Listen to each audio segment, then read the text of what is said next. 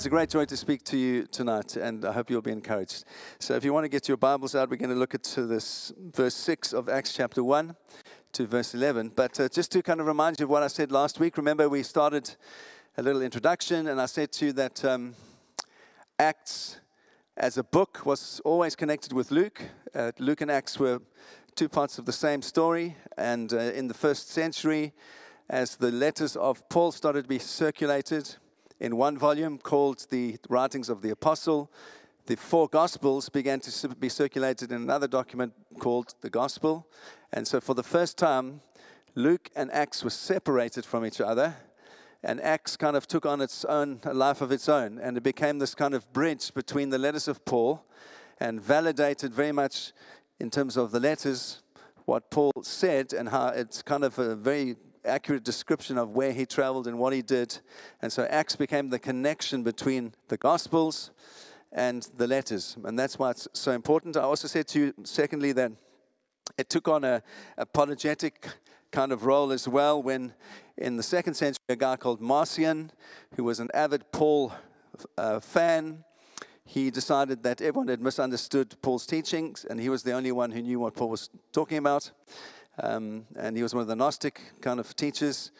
And he basically said that um, all the people that held to any kind of Jewish tradition, the apostles, and everyone that had gone before were wrong. Paul was the only one who had it right.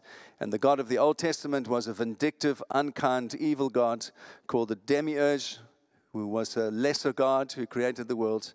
And the true God, fully revealed, to us came in Christ Jesus. And um, so he separated the Old and New Testament. And he tried to go to Rome and say, we actually need to make a new canon of Scripture. And of course, this stimulated a whole lot of debate and about who Jesus was and how we need to understand Jesus. And so, in that sense, Acts became a very important part of church history as well as it validated so much of Paul's life. And they were able to look at the book of Acts and talk about some, some things. So that's what I said to you last week, and now we're going to look at verse 6 to 11 um, today. And I want to talk to you about the kingdom, the kingdom of God, and we're going to look at Jesus' ascension and how those two things affect our lives so profoundly. So I'm reading from the ESV, I think. Am I? No, the NIV. okay, I really know what I'm doing. Um, the NIV. So it says this in verse 6 So when they had come together, they asked him, Lord, will you at this time restore the kingdom of Israel? He said to them, It's not for you to know the times or seasons that the Father has fixed by his own authority, but you will receive power when the Holy Spirit has come upon you, and you will be my witnesses in Jerusalem and in Judea and Samaria and to the ends of the earth. And when he had said these things, as they were looking on, he was lifted up, and a cloud took him out of their sight. And while they were gazing into heaven as he went, behold, two men stood by him in white robes and said, Men of Galilee, why do you stand looking into heaven? This Jesus who was taken up from you into heaven will come in the same way as you saw him go into heaven. It's a beautiful portion and a wonderful portion. And uh, in some ways, it's really hard to get your head around actually what's happening here, but I'll do my best to communicate well. But uh, we know the first chapter of Acts deals with the 40 day period after Jesus' resurrection, in which he regularly appeared to his disciples and he talked to them about various things. And in verse 3 of chapter 1, it says he talked to them primarily about the kingdom of God what the kingdom of God was and how they could understand that. And it's sometime during that 40 day period that the disciples ask this question Lord, will you at this time restore the kingdom to Israel? And the asking of that question shows that the apostles, the original disciples, were still a little bit confused and puzzled, and they were asking this question but didn't really get yet fully what Jesus was, had come to do. Because all that had transpired in the previous weeks had not gone according to their expectation. Um, when the apostles were called by Jesus as fishermen, and he taught them for three years in Galilee, they was, thought they were signing on for some kind of restoration movement for the Jewish nation. They believed that Jesus had been appointed by God to be the true king of Israel, like David was in the Old Testament, and um, that he was kind of waiting in the wings, really, to take his throne, to take his authority. And they really did believe that Jesus was the true king of Israel, even though many more people in uh, Palestine were a little bit suspicious of Jesus and um, his ragtag bunch of followers, these fishermen and tax collectors and uh, you know people that just didn't fit together, following this carpenter, this motley crew. And they had this expect- expectation that Jesus was going to be a king in the traditional sense of government and power. And that's why I remember James and John towards the end of Jesus' ministry, they get, they, uh, James's mother says to Jesus, hey, when your kingdom comes, you know, can my sons be your main men? Can, can they be the head of the cabinet, kind of? You know, can they sit on your side, one on the right and one on the left? And Jesus says, You don't know what you're asking, and he makes it quite clear that's not what he's about. And so they thought that Jesus was going to be this king that restored Israel with his extraordinary healing power, his miracles, his visionary teaching. And so their vision for Jesus really was one of government. Essentially, it was a political vision that Jesus was going to restore the kingdom of Israel in a political way. And as a result of that, uh, many Jews believed that when God did restore the kingdom of Israel, the whole world would be turned upside down. And uh, if you know the history of Israel, they had been oppressed by many nations for hundreds and hundreds and hundreds of years the Babylonians, the Assyrians, the Egyptians, the Romans. They had, they had oppressed Israel for centuries. And so they, their longing of their heart was God, we want to be free. We, we don't want to be ruled by anyone. Actually, and the prayer was when you restore your kingdom, please turn it upside down so that Israel will be the ruler over the nations. Yes? And if you go and read, for example, Psalm 72 or Psalm 89, or if you read Isaiah from chapter 40 to verse 55, the language is God, restore your, your kingdom to the people of Israel so that we can rule and reign over others and that wickedness is going to be crushed, that your kingdom is going to come and your rule is going to happen. And that's what we're longing for. Yep. And that's the longing of their hearts. And it's, it's summed up in this question Will you go, Are you going to restore the kingdom of Israel? That's what they're longing for. That's what they're waiting for. And yet, they hadn't expected that Jesus would die a violent death. and the cru- crucifixion made it look like they'd been wrong all along in their expectations about Jesus and who he was. He wasn't going to be Messiah. They weren't going to get the top cabinet positions. There wasn't going to be a new government. Israel wasn't going to be restored. The Romans were going to carry on ruling. It was going to be business as usual. The rich and powerful oppressing the poor and the weak. Nothing was going to change. And they were devastated. And then, in the midst of their confusion and what's going on, and Jesus is dead, he rises from the grave. He confuses them again, he confounds them again, and he, he rises from the, from, from the grave, and it turns their dreams again on its head. And so, this question, are you going to restore the kingdom to Israel? They must have thought, well, here our dreams for our nation are getting back on track.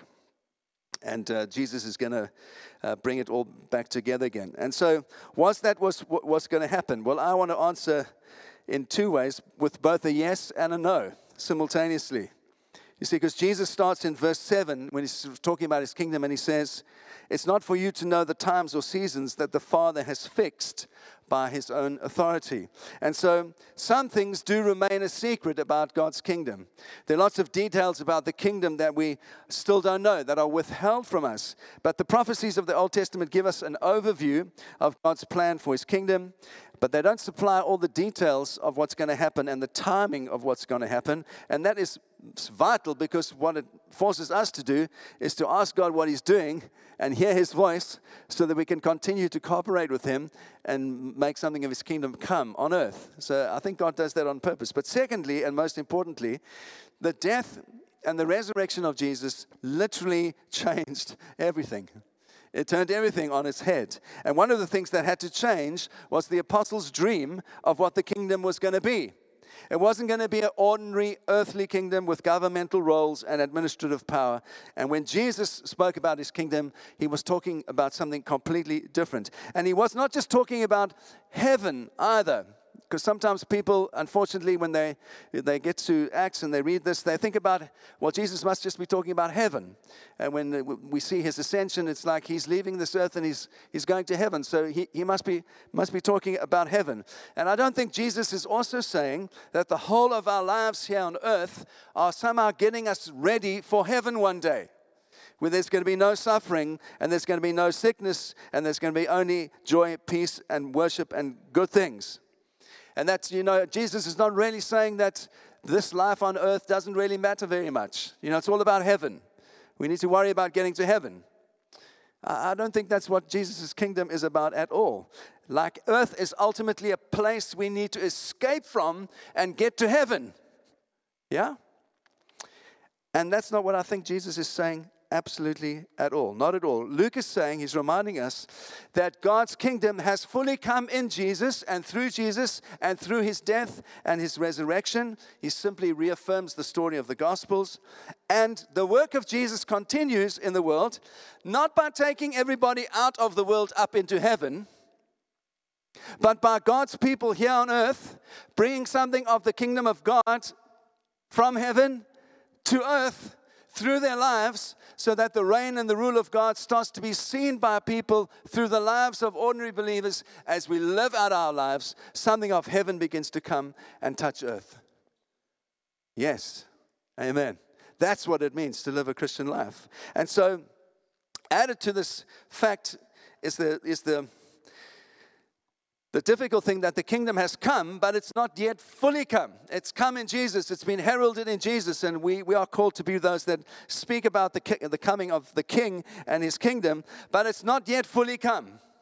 It comes completely and fully again when Jesus will come back, and we'll talk about that in a short while. But we have this vital role to play in bringing the kingdom of God to earth right now, right here in our lives, in the midst of pain and suffering, in the midst of bad things in the world, we are called to bring the kingdom here on earth through our lives. Amen. And so, how do we do that?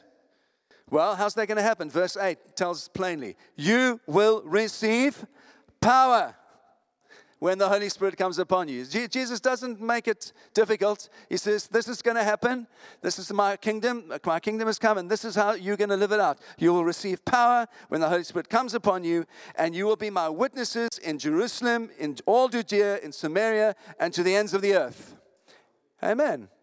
And that's why we do what we do. That's why we encourage people in their own lives to make a difference in their families, in their own communities, and in their universities, and in their workplace, and in Hertfordshire, and in London, and in the UK, and in Europe, and in, to the ends of the earth. We do all of that simultaneously. Why? Because we are be, being obedient to the call that Jesus said for all of us you will receive power. And part of receiving power, again, I can see the flicks of spittle.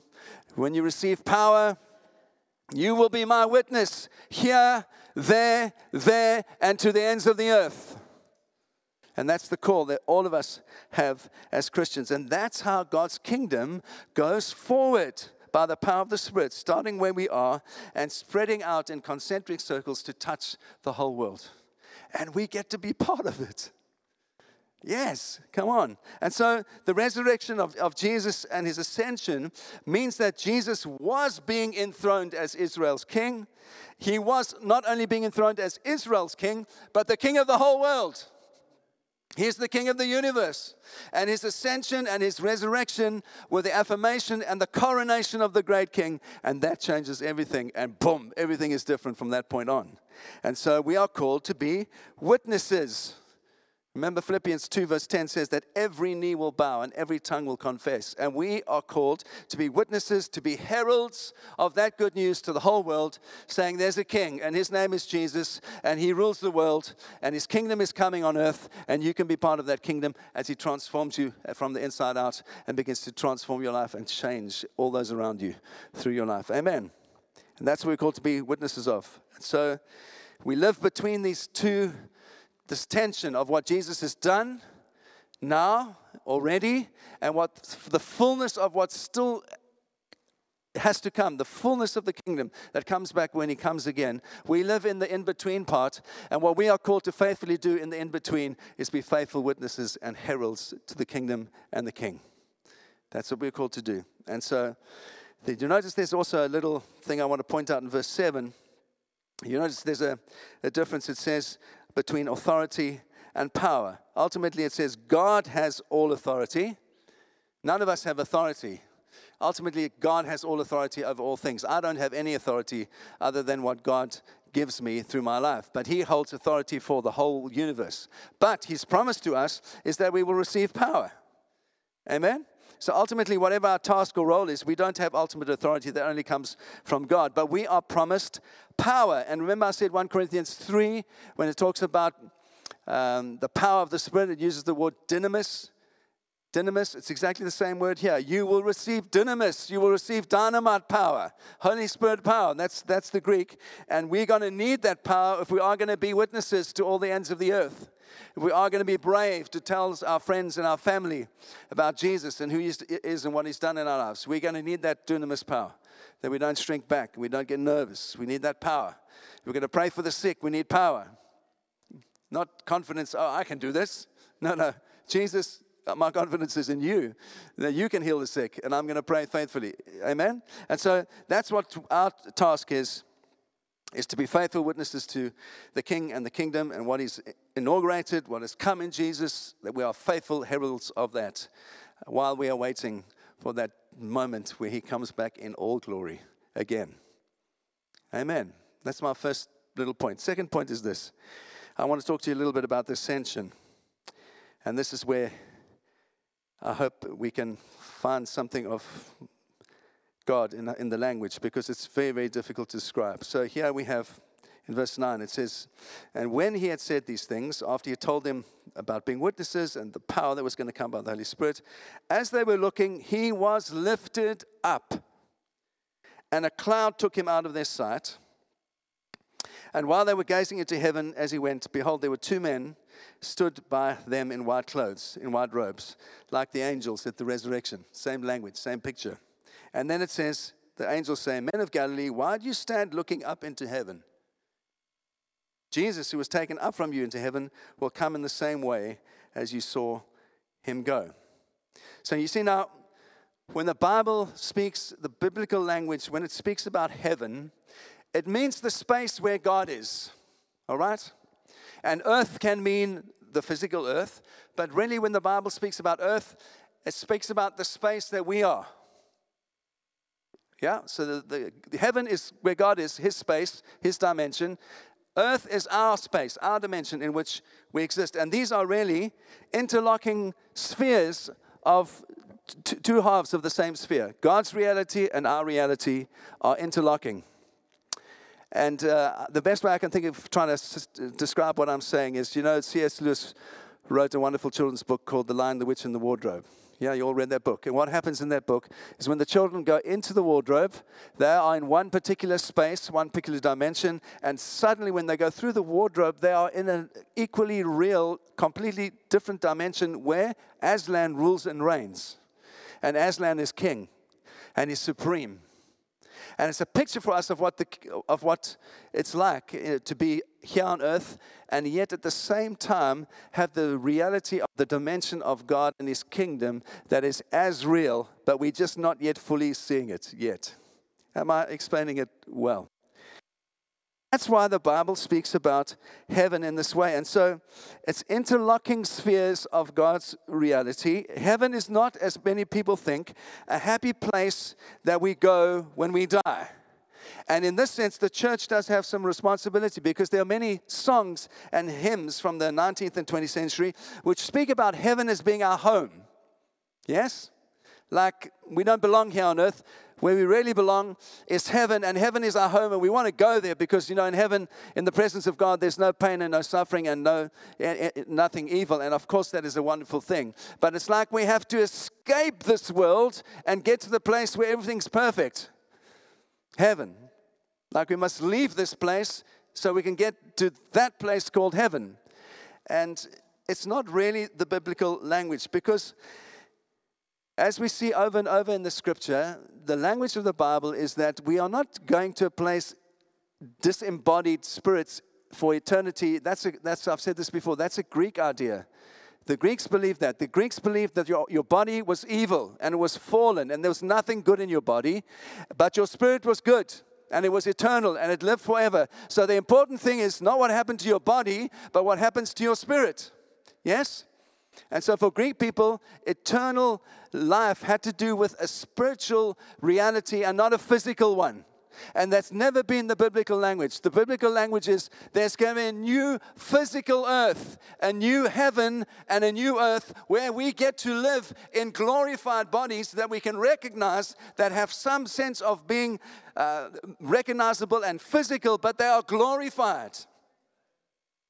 And so it's not about being a disembodied spirit kind of somewhere up in the netherworld there. No, it's about living in a new heaven and a new earth in a glorified body and reigning and ruling with Jesus. That's the picture that the Bible paints about our final destination. And when that, while we are waiting for that final destination, we do get to go to a place called heaven where God is, where there's perfect peace. And while we wait for the final glorification of all things, and we are at peace in that place. I think of it like the best hotel you're ever going to be in in all your life while you're waiting for Jesus to come back. And you're going to know that he's coming back and there's no pain, there's no nothing there of anything that is evil, only perfection, only worship, only God's presence. And then we wait for that final day when all things will be made new and we will enjoy a new heaven and a new earth in glorified, wonderful, perfect bodies.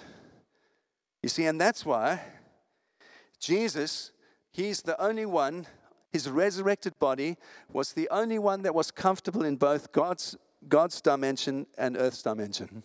And that's why Jesus could appear and suddenly disappear.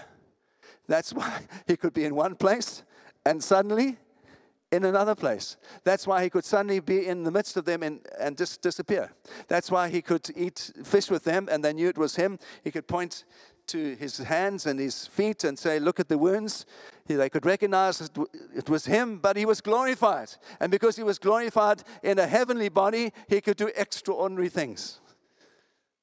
Yeah, he was at home in both, in God's reality and in the physical space of earth. He was perfectly at home in both. And so, part of the point of Jesus' resurrection is that he was inaugurating the beginning of this renewal of all things, in which this is going to be the normal thing for all of us in glory when we are glorified.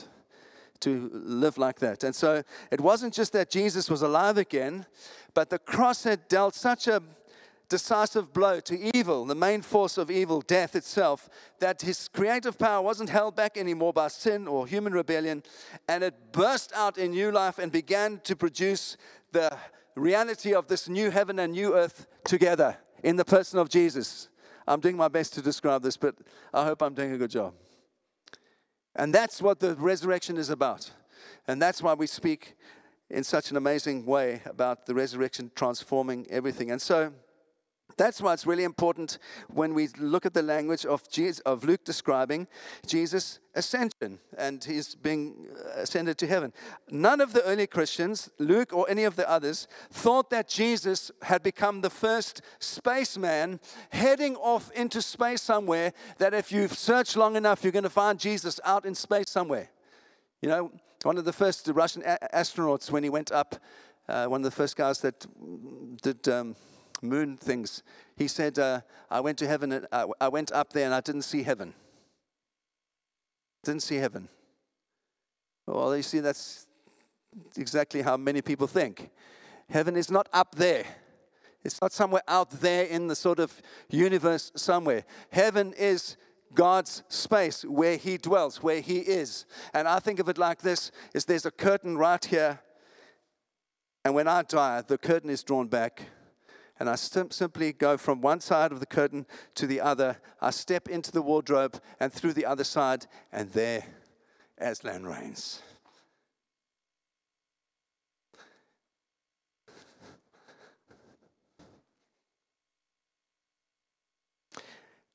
And so, early Christians believed heaven and earth were interlocking spheres of God's reality, and that you could enjoy both. And so, Jesus' resurrected body anticipates this time where everything is going to be renewed and joined together and perfected. And so that's why Luke says that Jesus was lifted up. He wasn't, it wasn't going into a space mission, he was going into God's space, God's dimension. And you notice the language it says, a cloud took him out of their sight. Where have we heard about clouds in the scripture before? All over. Old Testament, New Testament. The pillar of cloud when the Israelites were going through the desert, pillar of cloud by day and fire by night. When they dedicated the temple, what happened?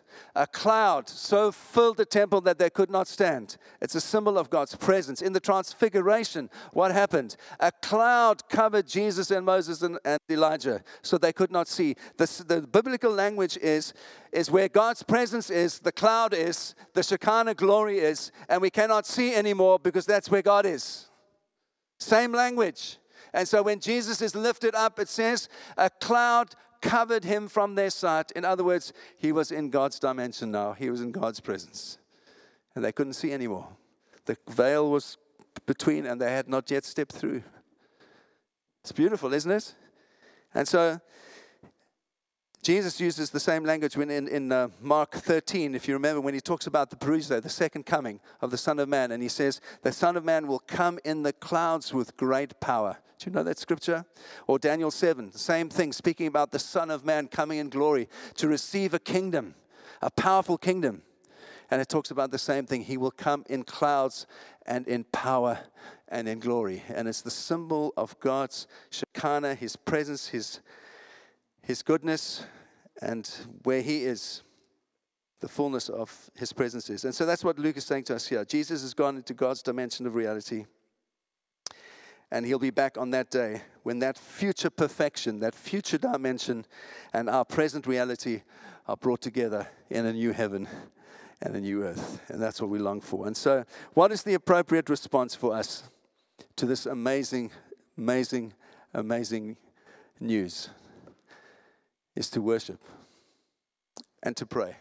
And that's why I said to you, Worship is such an amazing thing because when we are lost in worship and when we are lost in prayer, something of the reality of God begins to intersect with our reality and we know Him in an amazing way. And that's why worship is so amazing. That's why you can be in worship and you just come out transformed and you don't even know what happened. But you were just, you came into the room in one way with depression and with anxiety and you just worshiped and something happened and God met with you and it's like heaven came a little bit into your space and for a moment you were in the space where God is and then you leave different. that's why worship is so amazing. And that's what we are called to do. We are called to worship and pray while we wait so that heaven comes and begins to transform us from the inside and we live differently. And so, if you look here, uh, in verse 4, it says, After the ascension, if you go and have a look, it says they went, the disciples go back to Jerusalem. Have I gone too long? Jerusalem, and they pray. They give themselves to prayer. Verse 14. They read his word, they prayed, they worshiped, they were all together. Why? Because where we worship and pray while we're still on earth, we bring something of the life of heaven to where we are, and we are in the space where Jesus is, and that's why it's so refreshing to worship together. And so, uh, as we go through the book of Acts, you're going to see there are many s- examples and signs to us of these muddled, human, fallen, imperfect apostles and believers each finding as they go forward that their lives are somehow intersected with the story of the resurrected Christ, and they are beginning to learn to do all that He taught and all that He said they should do, and they're muddling themselves forward. And as they do, they pray and they worship, and, and heaven is transforming them, and, and they are starting to get it right, and they're starting to love Him, and they go through suffering with a smile on their face, with joy, and they are killed and they are crucified, and they don't give up because they've been touched by heaven. The resurrected Jesus has transformed them from the inside. And so I want to encourage you. That's why we want these times in the evening to be times of worship and prayer, because when you worship, something of heaven comes and touches your life. And the reality of God's space begins to intersect with you and your imperfect space here. and it begins to soften you and transform you. Amen? This is good news.